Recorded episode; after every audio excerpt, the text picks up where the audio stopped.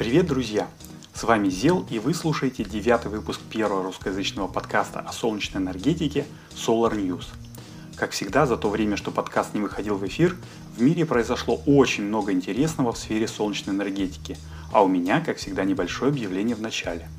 Во-первых, это случилось. Я наконец-таки перевез подкаст на новый бесплатный подкаст-хостинг Анкор FM, если кому это интересно.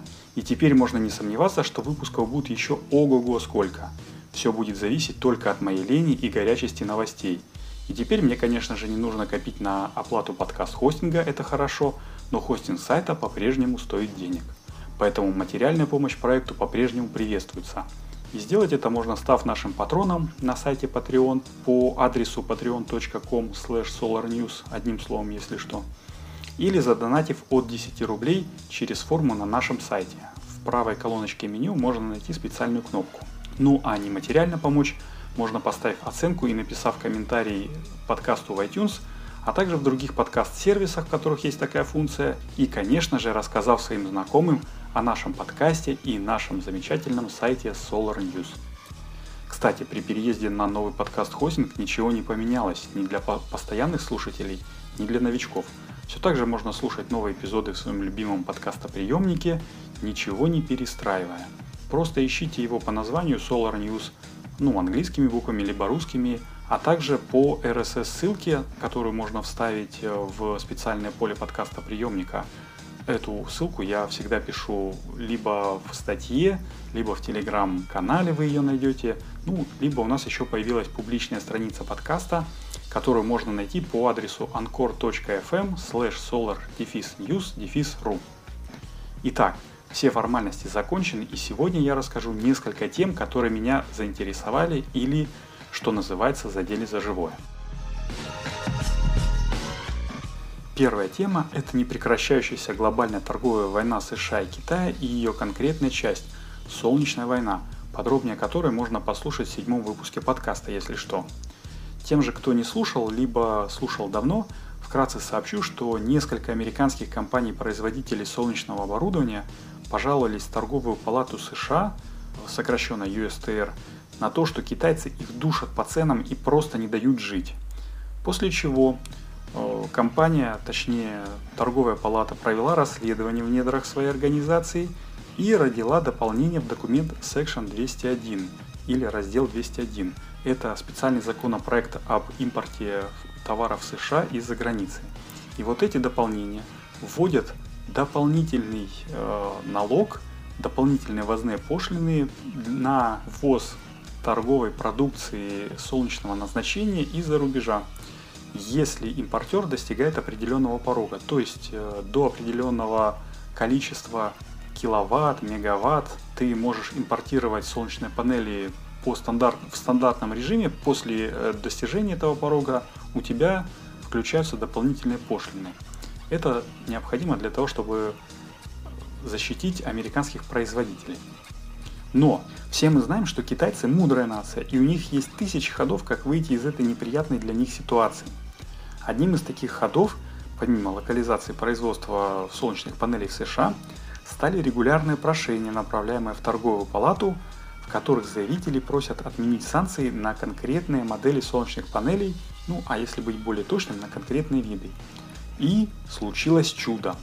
13 июня 2019 года USTR внесло дополнение и изменения в раздел 201, которые смягчают предыдущую редакцию. Дополнительные возные пошлины были сняты со следующих типов оборудования. Перечисляю. Первое. Двухсторонние солнечные модули.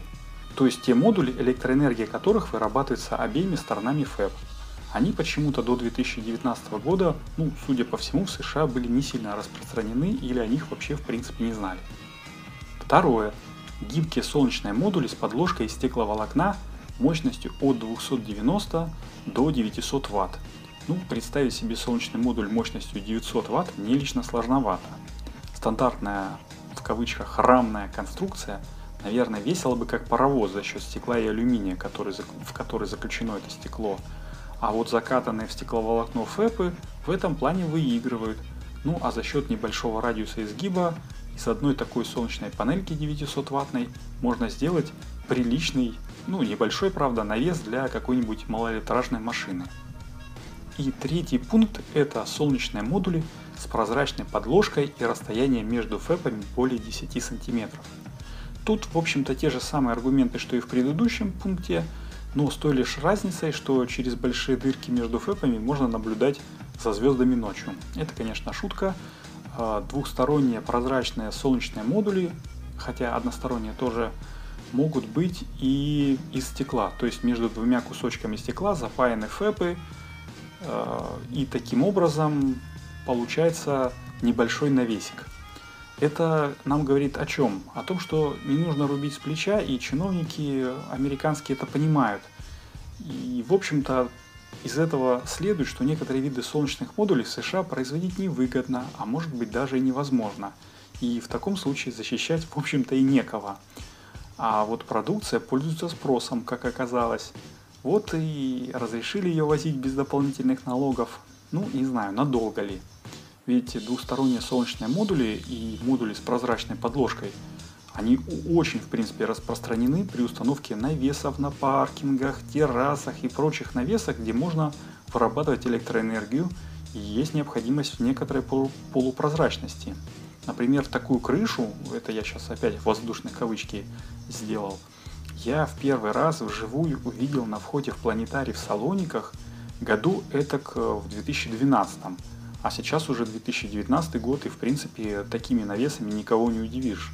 Если американские производители прочухают, где можно достать технологии и материалы, то чует мое сердце на такого рода модули вернут санкции, срок которых, кстати, должен истечь в 2021 году.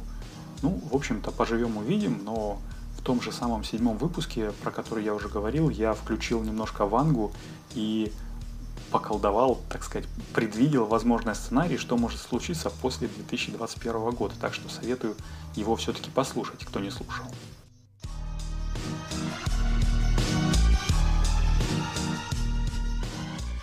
Следующая новость про провал так называемой солнечной дороги. Правда это или нет? Ну, суть новости в том, в общем-то, что в 2016 году правительство Франции пошло на эксперимент, и компания Калас не знаю, верно ли я произношу это название. Я, как, как всегда, говорю, что у меня проблемы с французским языком, я его не знаю. Но те, то, что я слышал и читал в зарубежной англоязычной и ну, русскоязычной прессе, именно так называется компания. Так вот, это компания, которая специализируется на строительстве дорог. За 5 миллионов евро построила участок магистрали протяженностью в 1 километр близ Турора. Ну, это немножечко южнее Парижа, скажем так. И вот этот вот участок состоит сплошь из солнечных панелей. Строительство дороги и ее запуск открывала лично министр экологии и энергетики Франции Сигулен Руаяль. Ну, тогда министр экологии и энергетики, сейчас это посол э, по делам Арктики и Антарктики, но это, в общем-то, и не важно.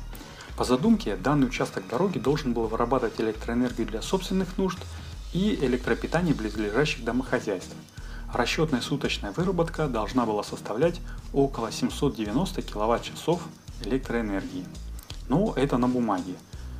Эксперимент с солнечной дорогой, Wattway, как ее назвали, должен был продолжаться два года и показать, насколько эффективно внедрение солнечных панелей в дорожное полотно в больших масштабах.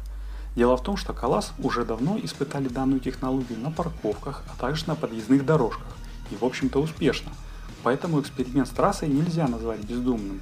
Это хорошо продуманный план по внедрению зеленой энергетики в структуру современной урбанистической жизни.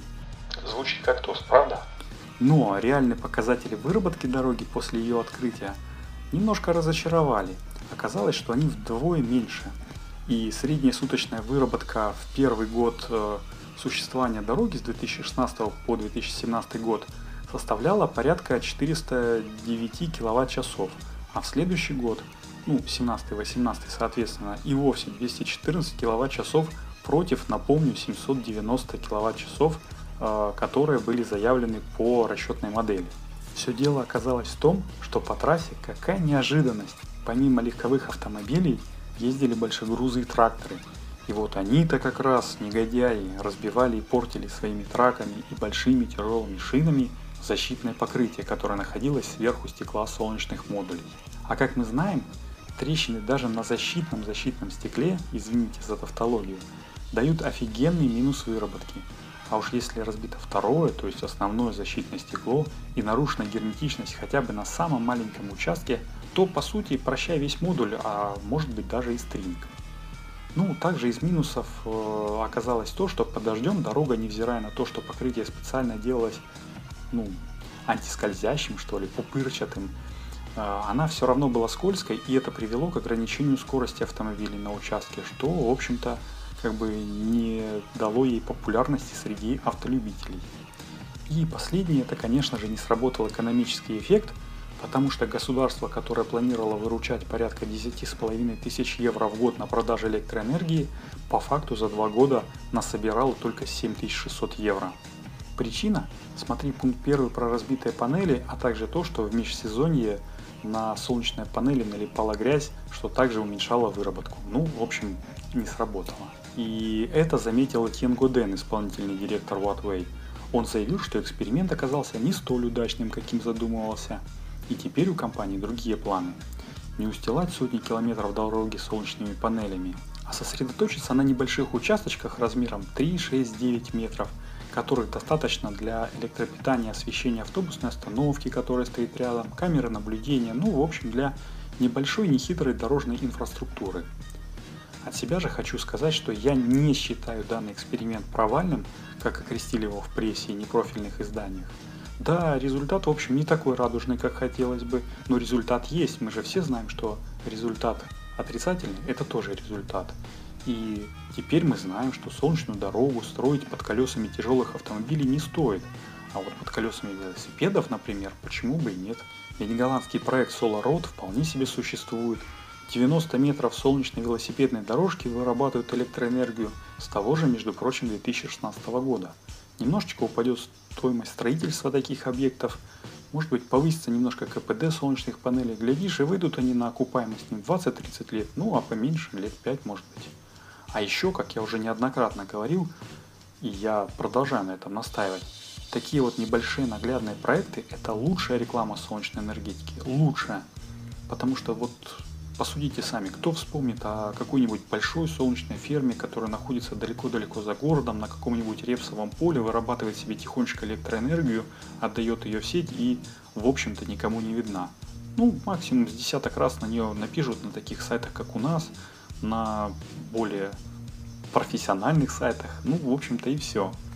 А такую вот дорогу или какую-нибудь солнечную парковку, как близ Леона, или в принципе там подъездную дорожку из солнечных панелей, или светофор на солнечной энергии. Ну, в общем, всякие такие интересные маленькие утилитарные проекты, их же местные будут как достопримечательность показывать.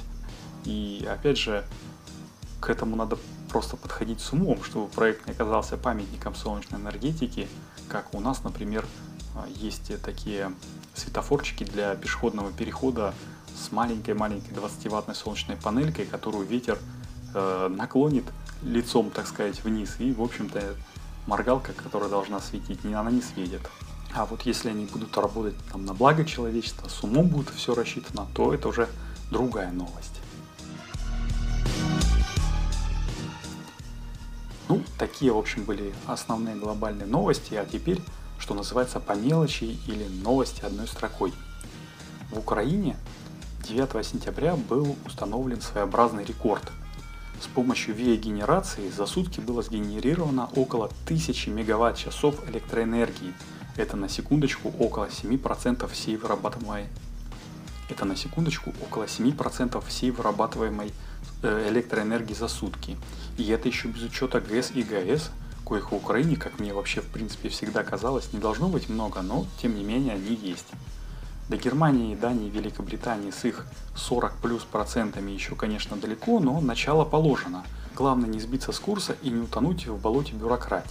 Вторая интересная коротенькая новость – это то, что в Санкт-Петербурге в конце сентября прошла выставка Нева-2019, на которой проектное бюро НПК «Морсвязь Автоматика», мои давнишние знакомые, показало не просто концепцию или макет, но целый пассажирский электрокатамаран в натуральную величину, который использует солнечные панели на верхней палубе. Я был на этой выставке и что-то мне подсказывает, что приставка «солнечный» отсюда скоро отпадет. Дело в том, что при ближайшем рассмотрении оказалось, что герметизация стыков солнечных панелей либо уже старая и разбитая, ну потому что компания не первый раз возит на выставку свой катамаран, ну либо она просто кривоватенькая немножко. И если подзащитное защитное стекло... Тут я должен сказать, что дважды повторенный каламбур звучит два раза смешнее, правда? Так вот, если под это защитное стекло попадет вода или грязь, это уже ухудшит и без того маленькую выработку. А маленькая она будет, как мне кажется, как раз из-за того, что опять-таки двойное стекло, которое будет царапаться ботинками посетителей, заляпываться грязью, и в принципе я не уверен, что оно солнечное. А это означает, что около 30% нужного излучения к ФЭПам оно пропускать не будет. Ну, поживем, увидим. Тоже будет эксперимент, в общем-то, интересный, только уже наш, отечественный, с присущим Руси размахом и удалью.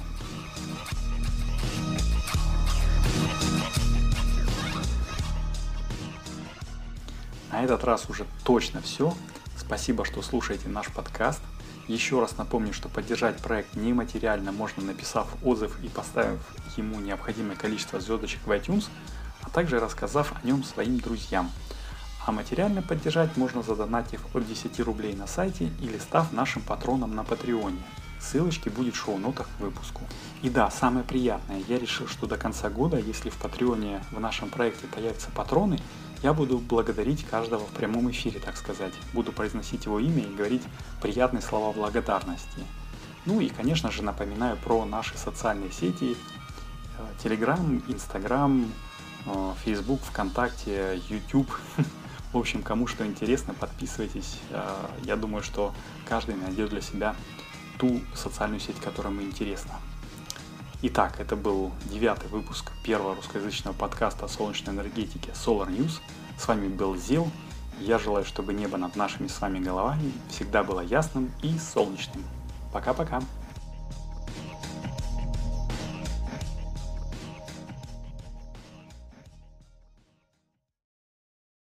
Друзья, еще раз привет. Напоминаю, что это подкаст Solar News, и в этом блоке я хочу рассказать о сервисе Anchor FM – благодаря которому буквально каждый может стать подкастером. Я уже говорил, что охотно перешел на анкор с другого сервиса хранения подкастов и не жалею об этом, и тому было три причины. Первое и самое главное – это полностью бесплатный хостинг. Неважно, сколько выпусков подкастов вы загрузите, какова их суммарная продолжительность, хостинг всегда будет бесплатным. Вторая – это простота. Если бы у меня не было опыта создания подкастов, Анкор бы мне подошел идеально – Здесь э, что в мобильном приложении, что в десктопной версии все предельно просто и понятно. Ты можешь загрузить свой аудиофайл или надиктовать прямо здесь. Можешь его приукрасить перебивками и джинглами. Можешь вставить аудиоцитаты, которые тебе прислали подписчики из комментариев, а можешь просто выложить все как есть и не мудрить. Третья причина – это статистика и дистрибуция. Я уже говорил в подкасте, что мне нравится здесь личный кабинет. Все здесь по максимуму лаконично, но информативно – только нужная статистика, а если ты начинающий подкастер и хочешь, чтобы тебя слушало больше народу, Анкор FM сам позаботится о том, чтобы продвинуть твой подкаст на как можно большее количество площадок распространения. И это, конечно же, тоже абсолютно бесплатно. Подводя итог, хочу сказать, что если вы хотели бы попробовать себя в подкастинге, то Анкор FM это самое то, чтобы начать. Если не понравится, не жалко будет забросить, так как э, из вложений были только время и все – ну, а если понравится, то я буду только рад, что в мире появился еще один хороший подкаст. Напишите мне в почту сделал собачка solardefisnews.ru э, тему свой, и название своего подкаста, и будем, как говорится, дружить семьями. Все, это был Зел, переходим в следующий блок.